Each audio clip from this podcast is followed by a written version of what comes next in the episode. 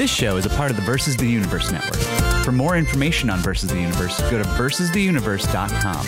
That's vstheuniverse.com. Check, check, check. One, two, three. Check, check.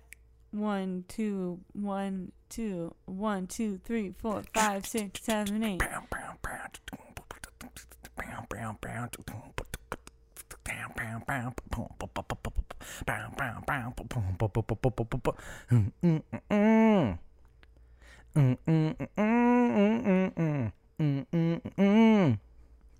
And I'm gonna throw it to Liz now. Uh, Wow. I was expecting a little bit more, but that's what we'll do. we had our fantasy football draft earlier. You sure did. Do you feel good, Liz? I don't know anything about football, but Yahoo's told me I got a B minus on this one, so that feels all right. Now, when we play fantasy football, do you wish it was like actual fantasy figures playing football? No, I wish it actually made football more interesting to me, which is like why I started. Mhm. I thought if I was personally invested in some of the characters, then maybe it would be like a better story. The fact that you call them characters and not players or athletes says a lot. I know that they're players and athletes, and I, I there's still a value in like knowing who people are Mhm. and whatnot. But yeah, I just still like I can't. I wish that I wish that like hockey was the game that everybody in the U.S. watched. I mean, I understand what you mean, though. I used to watch a ton of sports growing up. I played baseball, I played football, and I because I was playing those sports, I was really heavily invested in like specific teams. Mm-hmm. But you know, I look at a lot of the people that I drafted for our fantasy football leagues, and I know a few of them. But once you get past like the top five players, it just they all blend together. Yeah, And yeah, I, I, it's hard for me to like really get invested in a singular person. Also, a lot of them are like not good people. that's part of it too. Like people kind of make jokes about like, oh, can you draft a, a team that doesn't have like any like a serial sex killer. offenders oh, on it? yeah. and like that's not really possible. Yeah, it's it's the sort of thing where like that's something I really take into account whenever I draft people. Like if somebody is is out or suspended for like domestic abuse or something, like I don't even touch him. But like I don't know, it's just it feels weird. What is your what are your we're we're both in two leagues. Yeah, we're we're both in the same two leagues. What are your teams named? My team names are Gin and Tonic, and for that league, my mascot is Jyn Erso from Star Wars. uh, yeah, it's J Y N. and J Tonic. Y N, yeah, from Mhm. Star Wars Rogue One. And for my other league, it's Force and Goal, and my team mascot is Rey from The Last Jedi. I like that you specified your team mascot. Well, because Um, Rey from Last Jedi is going to be different than Rey from The Force Awakens. Right. I so we just drafted for this one league this afternoon. I ended up with uh Gronkowski and Gostkowski on my team. That was a concentrated effort on your part. It was. I drafted a tight end and a kicker a little early so that I could make sure this happened. I was curious why you got that kicker so early, but now it yeah, makes it's sense. definitely that's the only reason. We should we should clink so we can we should clink. You So got to we you got a drink. do the start. All right, let's do it. Yeah. All right, three, two, fun. Let's go.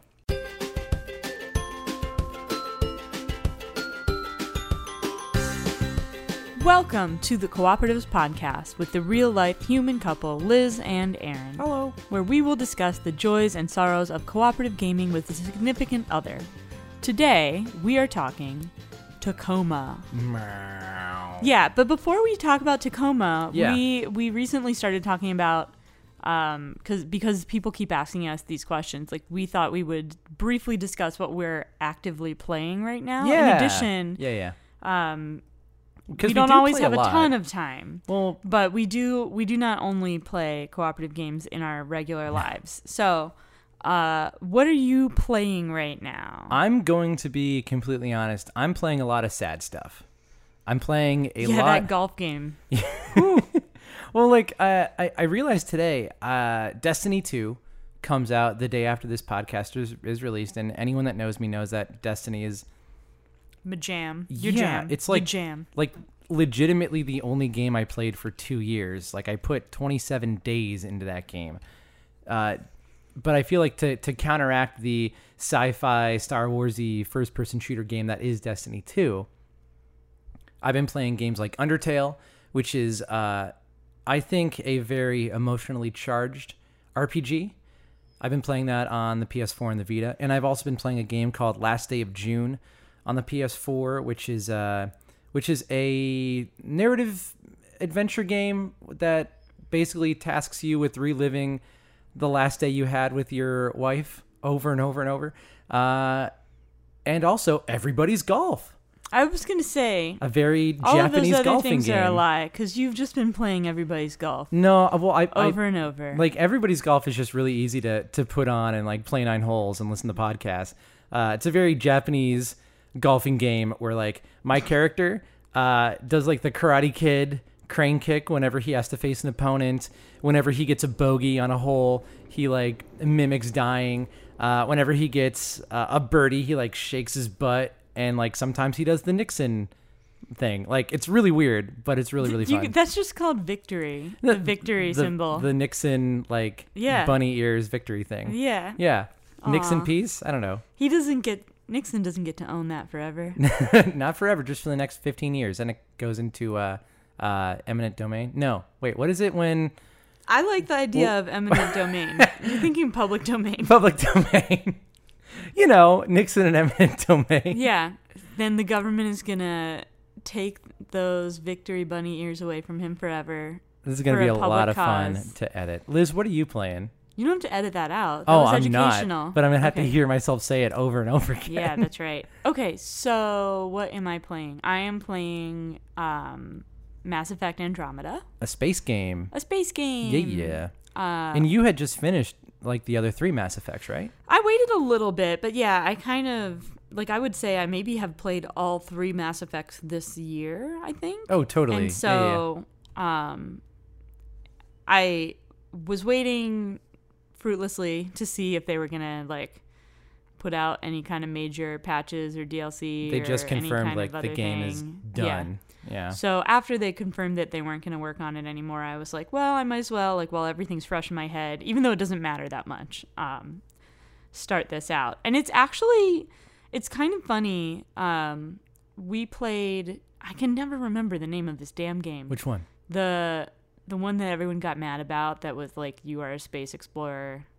Oh, No Man's Sky. Yeah, so both of us like pre-ordered No Man's Sky. We were really excited We about how pretty it looked. it. I liked parts of it. It does get pretty quickly, pretty redundant. Yeah. This is a cop like with the caveat that I haven't played it in a long time, and apparently they've changed it a whole bunch, and I'm actually really excited to see Mm-hmm. what they've done. But like I already I know how the original one was supposed to end. Like I I was bored enough with it that I was willing to overcome my like intense fear of spoilers to learn how it ends, and I'm really glad I did because I would have put a lot of energy into it.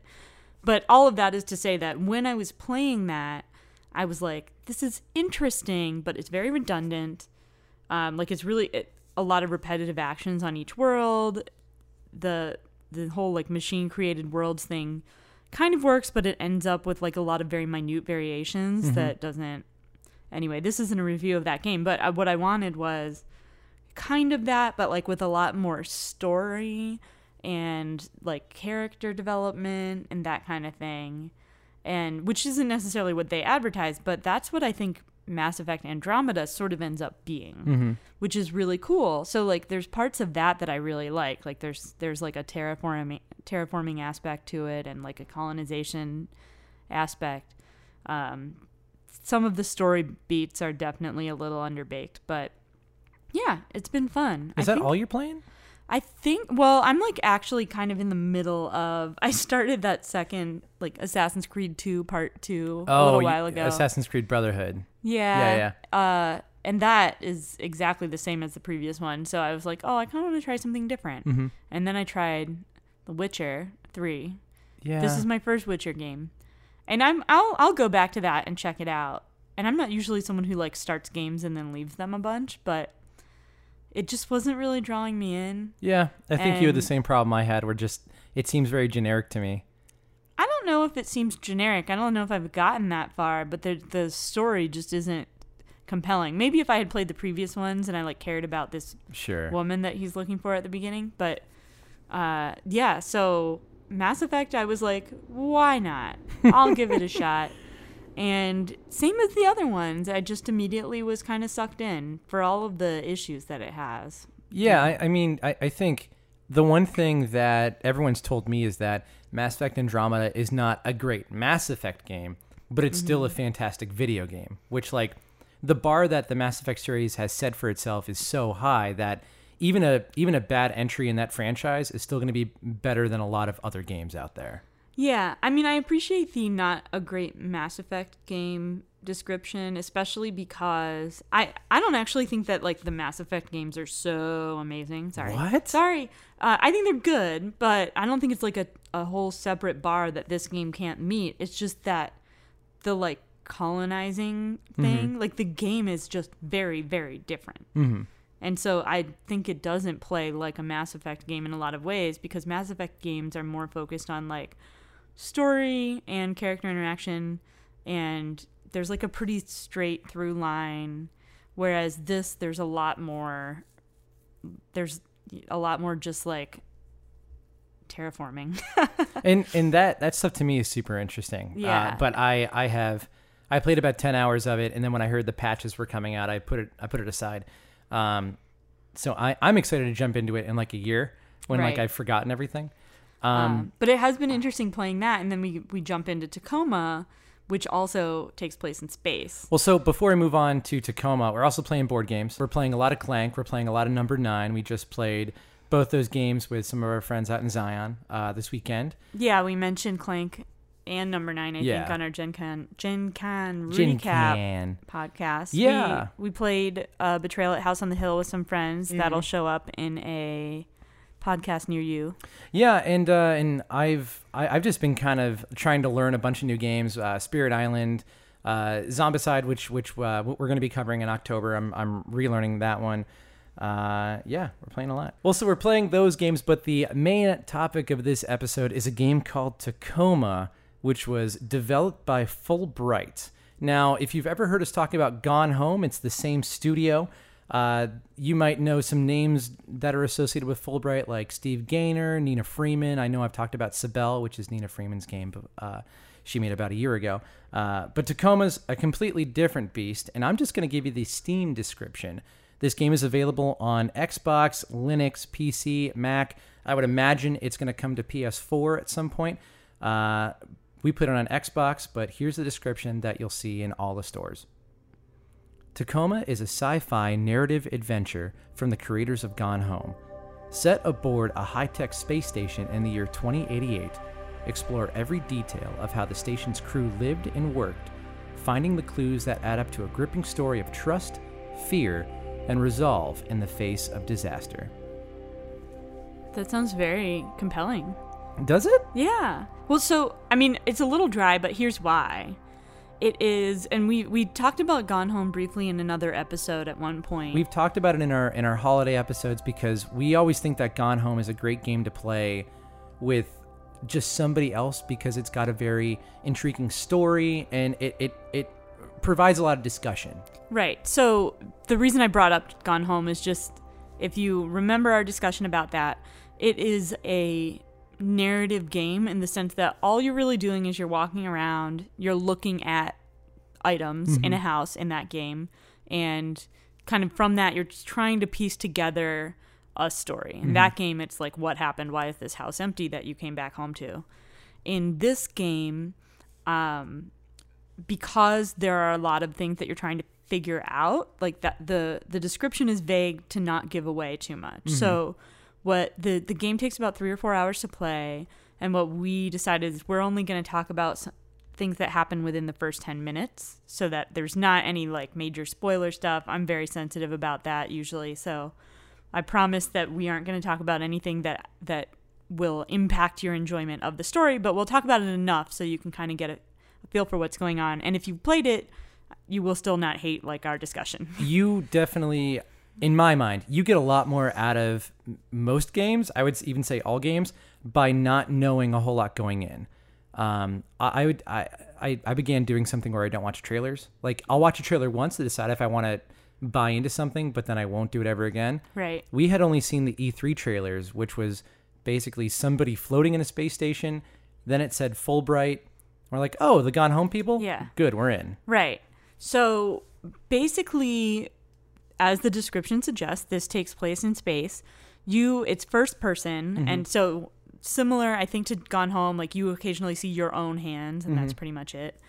Um, you are in a little spaceship. You're pulling into this other station, and you have an AI, and it's clear that you're going onto this ship to collect some information. You dock, you go onto the ship, you're going through, you know, you can see that things seem to be like malfunctioning a little bit. You put on this interesting little brain node headset thing where you it like gives you an augmented reality view of the ship and connects you with the ship's AI. Um, and so what you're doing is you're going through the ship and you see that there's like a little trash collection bot that's like kind of aimlessly wandering around. Um, you start to kind of see little glitches and things and it feels like what's going on and and you don't encounter any other people. Yeah. And so you get to the spot where you put in your tablet that is like collecting whatever information you apparently are here to get. Like it seems to be your job is to work for the company that owns this ship and you come here and you collect this information. Mm-hmm. You don't know why it's empty. You're Um, always referred to as subcontractor. Yeah, So subcontractor, you're- whatever. You're, basically like somebody for hire. Yeah, and so you go while it it says like you plug in your little thing and it says like okay, it's going to take some time for this information to upload. So in the meantime, you can kind of explore and the first room that you come into is like a big common area and it's interesting. So you walk in and then everything gets a little bit fuzzy and you get a little message on your augmented reality screen that says Would you uh, like to reconstruct a- reconstruct like there's a yeah video available recon- would you like to reconstruct data?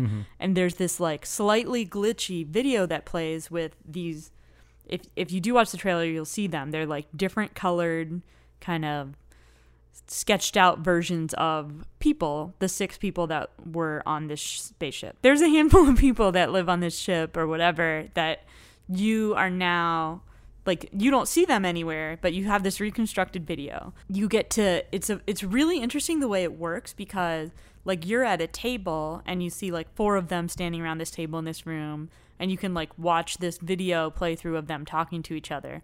But there are a couple of other people in another room that walk into this room during the video. And if you you can rewind the video and then go into the other room and see what they're doing. So it's like this interactive rewatching like this moment in time has been captured basically. You're kind of like you're kind of like a voyeur. When you're witnessing all of these little vignettes these scenes take place in front of you you're getting snippets of these conversations that are going on and you as the viewer are putting together pieces of this mystery. Now like i said we we want to be kind of vague to not give anything away but uh, you begin peeling away the layers of this mystery Right. and you So- identify who these people are and their motives and you really get a good fleshed out sense of how different each person is and how they react in different situations. yeah it's similar to gone home. Like the the mystery you're trying to solve immediately is just why is this ship empty? Yeah. right? Like that may not be what you were sent there to find out but you as the person walking around you're like why is this empty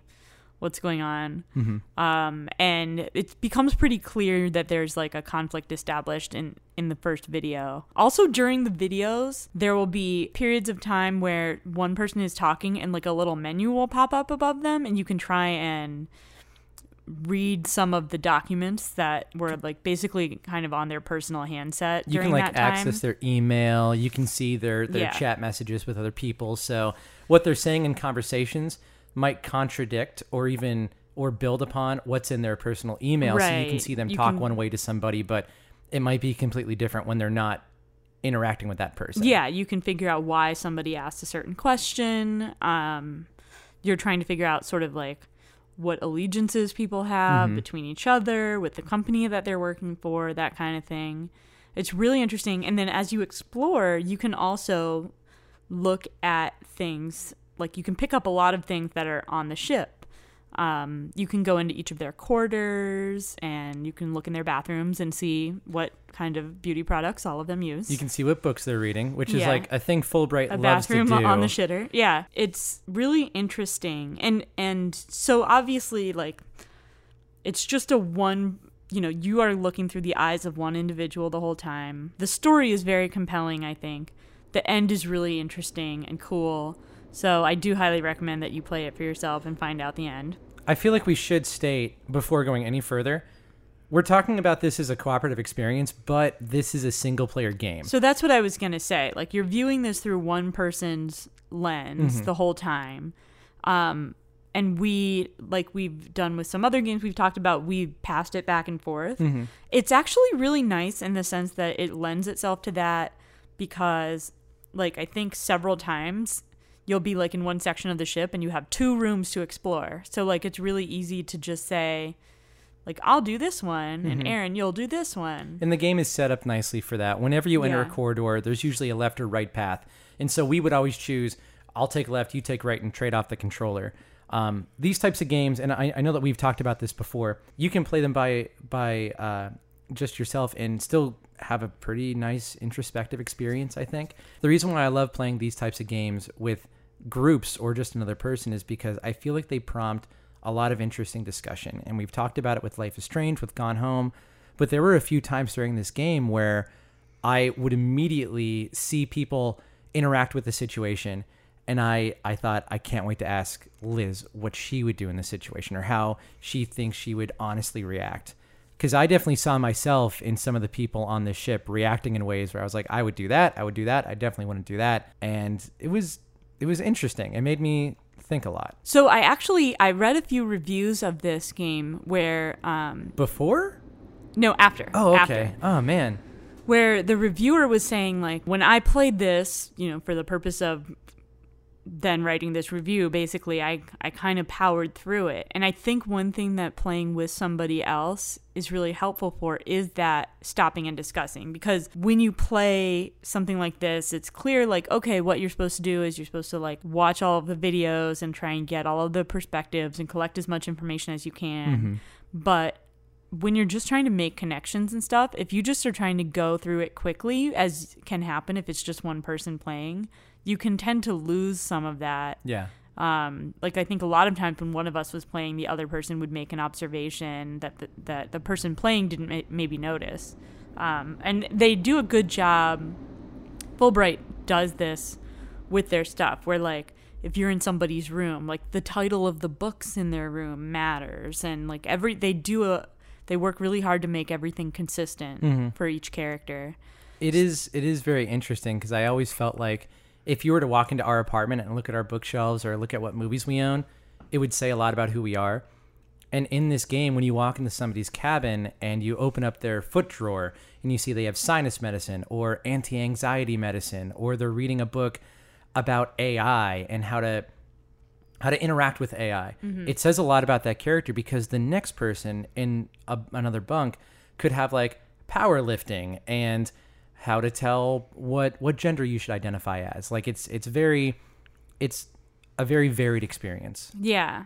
Um, so I think we're both in agreement that it works well as a sort of quote unquote cooperative game, right? Like it's not in the traditional sense, but it works well as a game that you can pass and play with two people. Totally. Or more, but I think two people is a good amount because it can move a little slowly at times, and I think if you had more than two people, it would It kind of people would tend wander. to yeah.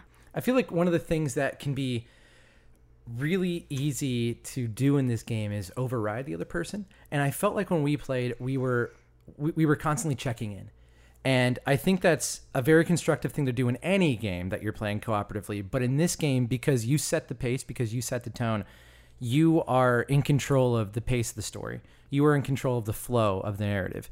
And we could take as long as we wanted investigating one crew member, but we if we felt like we had something figured out, we could we could brush past it. Uh, there were very few times where I felt like we weren't being thorough enough.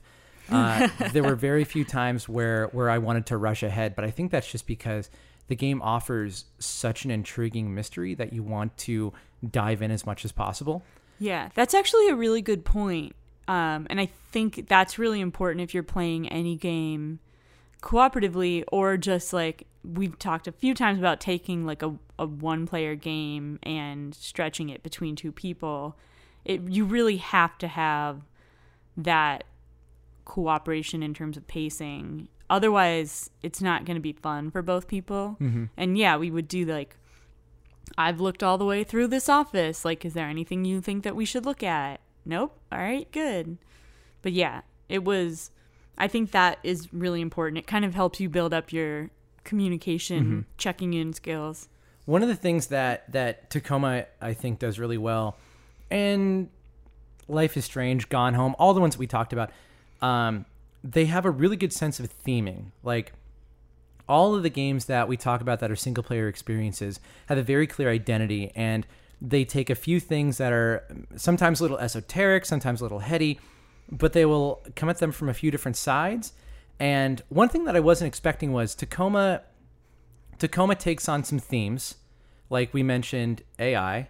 Right. Uh, I feel like sense of duty is a, is another big theme. Yeah. And there are some political ones too. Like I think we can you know, Try- sort of hinted at like there these crew members are working on a ship that's owned by a company. It's a company called Venturis, and Right. the the motto of Venturis is wherever you are, Venturis is there with you. And it, it's interesting because, like I said earlier, this is a game where you're essentially a voyeur, and whereas the game will maybe present voyeuristic tendencies in a bad light here.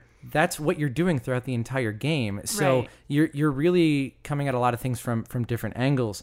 Uh, and again, I don't want to get I can't talk about too much of the themes because we don't want to spoil stuff. But there's some moral conundrums that come in later on where if the game ever presented you with a choice, like if A then B, or if you choose B then you can't do A anymore, I feel like it would it would cause me to want to play through the game again right. because there there came a point at the end of the game where I admittedly rushed to do something because I saw a prompt come up and I hit a button and I went through with the action and I really thought, "Oh no, did I just make a choice?" Because if I made a choice and it's mm-hmm. not in the way that I would like, I have to play the entire game over again. Yeah, so this I'm glad you brought that up. That's interesting because I actually don't think and this is very different from Life is Strange in the sense that I don't think the choices you make you don't really make choices in this particular game. Right? You just do stuff. My question for you is essentially you're like you're more or less on a rail. Like the point of it is not for you to like employ strategery to like beat the game. Is It's- strategy a real word? It's is that just something No. that George Bush said? There said? were air quotes in the way that I said that. Okay. I hope. Um, it is a Bushism, I believe.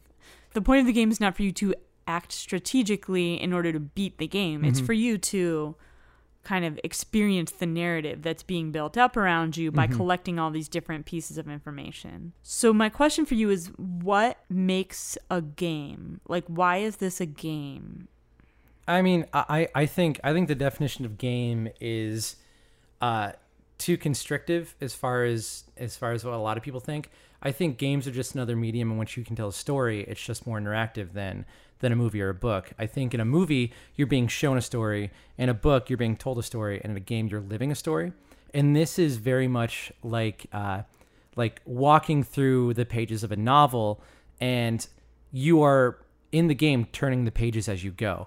And Right. I, I I feel like there's a certain degree of involvement in Tacoma where if you just wanted to get in, do the job, and get out, you would be presented with a very different story than if you went through and like emphatically wanted to learn about people and Right. identify The stakes would be really different for you. yeah, Yeah. and and I, I I take umbrage with a lot of people that don't consider these types of experiences games, because I just think it's too narrow minded. Yeah, I think it's interesting.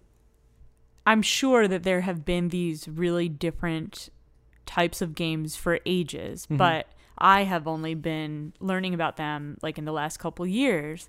Uh, I when I was looking online because I was like, I'm sure that people have studied this. Like this is kind of a philosophical question, but I found this really interesting definition which I would like to share with you.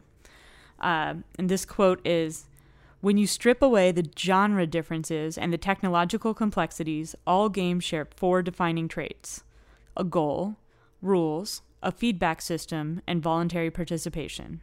That's from Jane McGonigal, who is a Oh man, designer. Jane McGonigal. I l- no, she she wrote the book on it. Yeah, Yeah, she did. Yeah, that's what no, this is from. That's a fantastic book. Um, Oh, cool. I, I wish I wish I would have thought of that. Thank you so much for bringing that up. Yeah. So I thought that was really interesting. Also, this has been a topic of philosophical discussion for a long time. Uh, I learned that German philosopher Mm-hmm.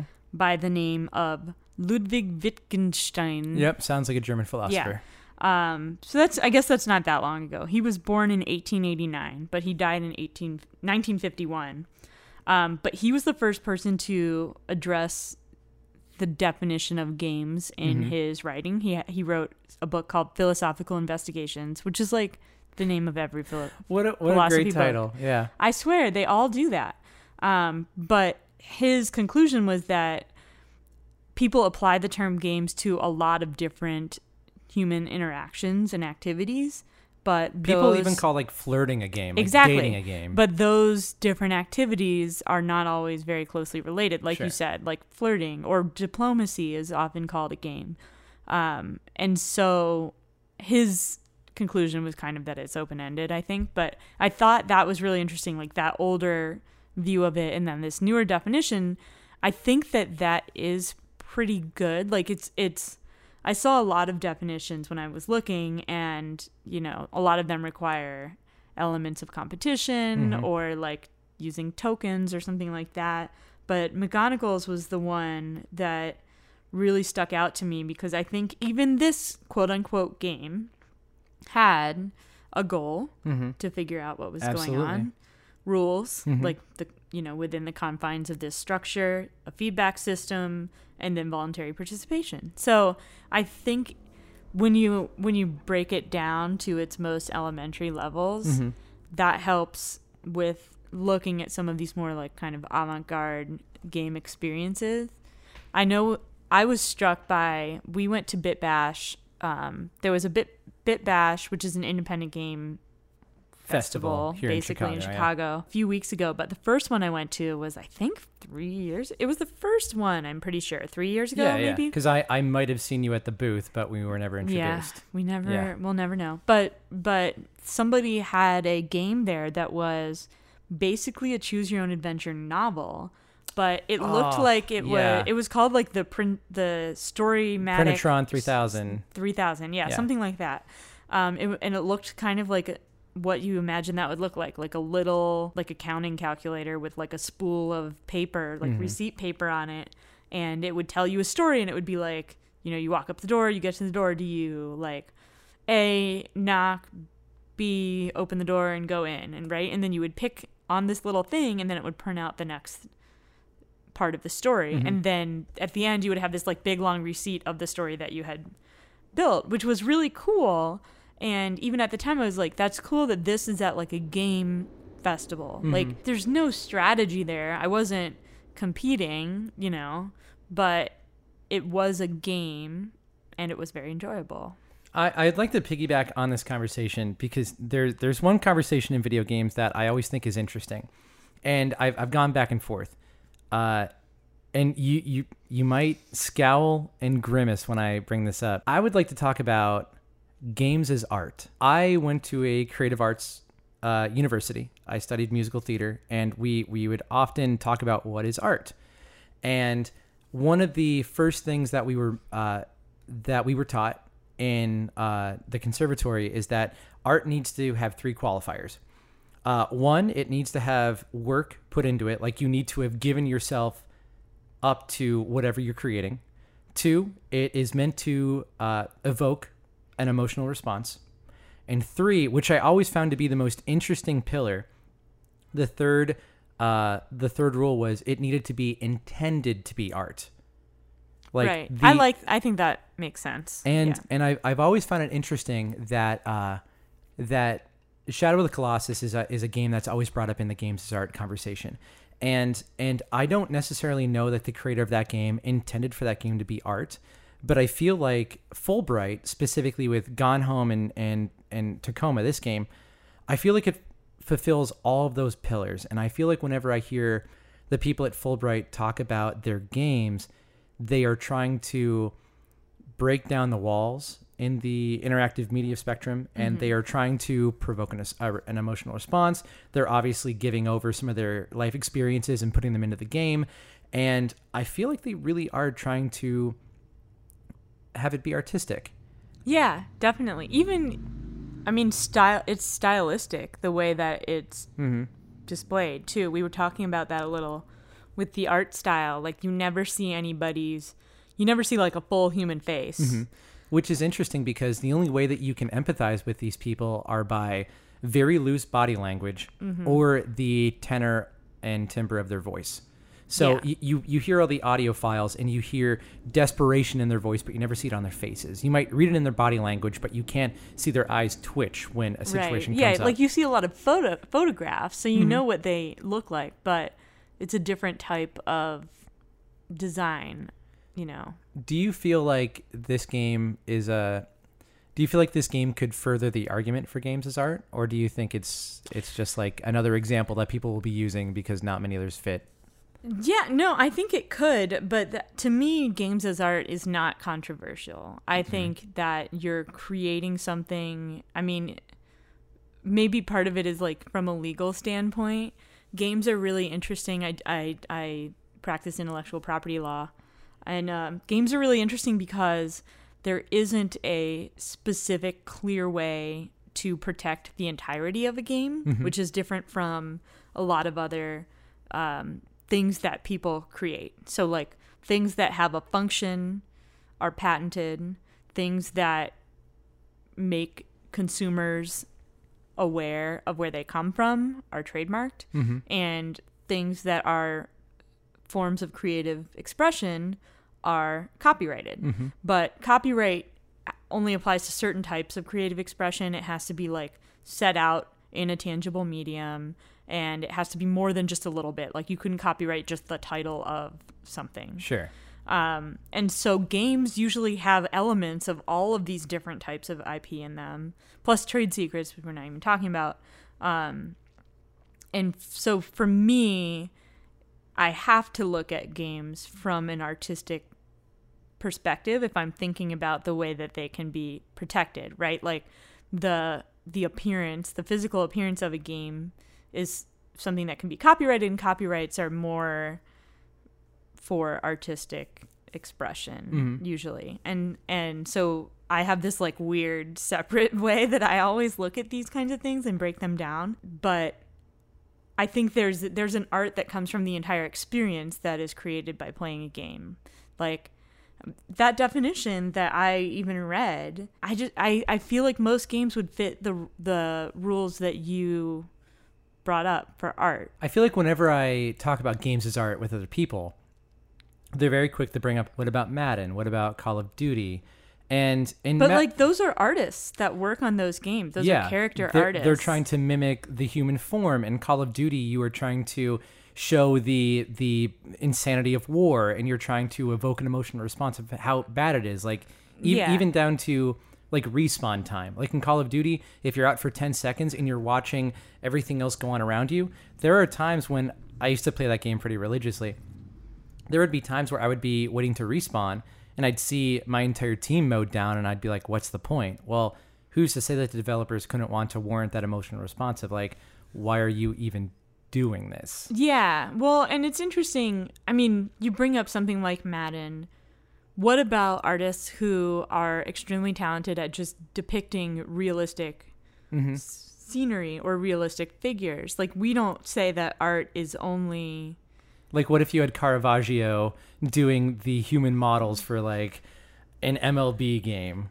Sure. Some, but you know what I'm saying? Like, the fact that something is a quote unquote realistic depiction, or uh, th- there's a look. There's probably a lot of controversy still in the art world about like pop art versus serious art mm-hmm. versus. I mean, like graphic design. I'm sure that graphic designers struggle with that a lot. Like every graphic designer I know is an extremely talented artist. You really have to be to be really good in that field mm-hmm. but I'm sure they get a lot of pushback from people who don't think that the products that they create are art. Yeah. So art the people defining art then that depends on who you're talking to i guess. But i to me it's very easy to see why a game especially video games because there's so much art that goes into the appearance of a video game. But mm-hmm. even behind the scenes like code which by the way is also protected by copyright usually had there's an art to it. Like the way that there there can be like a beauty to the way that a game functions below the surface too. You if you have an elegant code it can be much shorter to accomplish the same thing Like an efficiency. yeah efficiency is very important in in writing. Some people are better at it than others but that that is like another part of the it's it has a function at the end but i think it still is kind of an artistic endeavor Well, so let's uh, wrap up the discussion, but not before hearing about one of the other shows on the Versus the Universe Network, and then we'll be right back to talk about if this is a good game for a first date, uh-oh and then we'll wrap up. So All we'll see you soon. all right bye Bye. but not bye But like we'll, we'll see you soon. yeah we'll see you just, yeah. just it's it's stick only bye for like thirty seconds. okay All right. see you soon Bye. Hi, friends. My name is Sean Lenhart, and I have spent my entire adult life looking for some friends to go on a quest with. In every group of friends I've encountered, at least one of them has a regular tabletop RPG that they play with their other friends. Out of all these friend circles, some interconnected, some completely isolated, I have been unable to join in on the adventure for one reason or another. So, I'm embarking on my own tabletop adventure. I'm playing a game of Dungeons and Dragons all by myself, with my wife acting as DM. Neither of us have any idea of what we're doing, so join us for the fun and silliness. We'll be bringing in special guests on commentary episodes who will offer their opinions of the quest and teach us how better to play D&D. Check us out on iTunes at Dungeon and or Dragon, on Twitter at D and or D Podcast, and on Facebook.com slash Dungeon and or Dragon. Liz, it seems like this would be a rather unorthodox game to play on a first date, but but I beg the question, is this a good game to play on a first date? I think it wouldn't be a good game to play on a first date because as much as we would occasionally discuss the stuff that we found, there was also quite a bit of time where we were both like looking intently at the screen. I don't think that first dates are for like long periods of prolonged silence, not looking at each other. Uh, also, I mean, like we've discussed with some other games, there's a lot that you're assuming if you go into a first date with this. Is the person comfortable with video games? Oh, I didn't mention this earlier, but like the f- we played this over two nights, Yeah. and the first part of the game, it might have just been that day or like I was Talking tired or whatever. headaches. Both of us, right? Yeah, or we, was we it both just got me? some like I- low level headaches. I never get motion sickness. Like I can read in the car, I ride roller coasters. I never have a problem with that. And I started getting a headache when we were playing and there is a lot of close up kind of screen movement from this first person pers- perspective. It was a little disconcerting after a while. It could have just been that night, but be aware like if that's something that really bugs you just to like tread carefully. You can choose to move more slowly. Like I think we just were not Yeah. doing a great job. Um, there are also a couple of zero gravity parts, which like exacerbates that problem. I think. Uh, so that's another thing you have to worry about on first date. Like, what if the person is like, "Oh no, I get incredibly motion sick." or what if they're actually an astronaut and they're like, that's not how it works? Yeah, Um, probably. if you're dating an astronaut, like, good for you. yeah, but Uh, tell us yeah, what that's like. I would definitely like to know. I, I think I think as far as first date games go, you could do a lot worse, but you could do a lot better. I think the length of the game kind of uh, kind of leads it to be a contender for a first date game because you can probably get this game over with in as little as like three hours. Uh, we took about four hours getting through it, but if you really wanted to rush through it, uh, you could get it done in three, but that's kind of sullying the experience. I, I, I would I, I, would do this as like a fourth or fifth date game, maybe when you want to get a little bit more intellectual because it's it's interesting to prompt discussions based on what happens in the game, but that's probably not the best activity for the first date. But yeah, if if you've known the person for a while and you know it's going to be their bag, go for it. But there's definitely better games that you could play for a first date. If you're looking for a better video game to play on a first date, maybe not Overcooked because apparently a lot of people don't like to play that with yeah, other people. we keep telling people to play Overcooked, which we really like, but apparently it's not great for others. Yeah. Maybe don't play a video game with someone on a first date unless you already know them super well. Look at each other, hold hands. Yeah, Just sit and look and hold hands. That's stare a good first date. into their eyes. That's a good first date. Yeah, That's a, that was our first just date. do that for four hours. yeah. yeah, Just like uh maybe also some yoga. yeah. And then the sun comes up, and you're like, "What? I've been here for twelve hours." Yeah, and you mind melded. Yeah. So we're the same person. Um, Liz, thanks for playing this game with me. Thank you for playing this game with me. Thank you for for being so enthusiastic about this. Like I would have kind of put it off for a little bit, but it was great. Yeah, I mean, I I will buy anything that any one of the designers from Fullbright makes.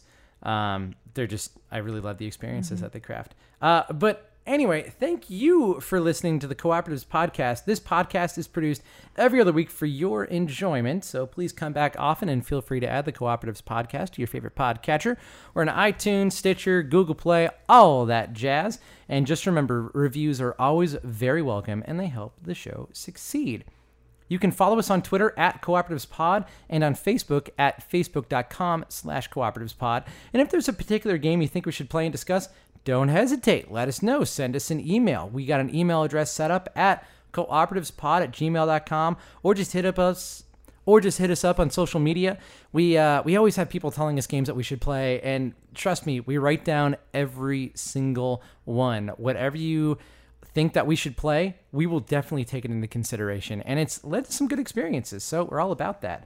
All links to stuff we talked about are going to be in the show notes. If you'd like to directly help support the show, you can do that by going to patreon.com slash versus the universe.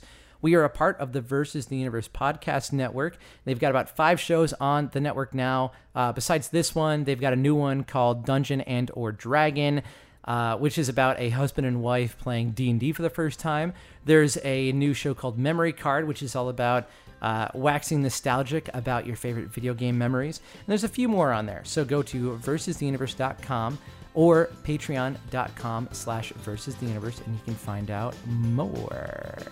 Yeah. Yeah. Uh, but that's gonna do it for this week. We'll we'll be back in two weeks. We're probably gonna be playing playing some fun stuff. We've got some we've got a lot of horror games Yeah, we're gonna October. embrace the Halloween theme. Yeah. Don't worry. Hell yeah. There's a lot of spooky games coming out. But before that, maybe one you're not anticipating. So we'll see. we'll see. It's a mystery. The the whole the whole theme of the show is vague. Uh, but Liz, thank you so much. We'll see you in two weeks. See you then. All right. Bye. Bye.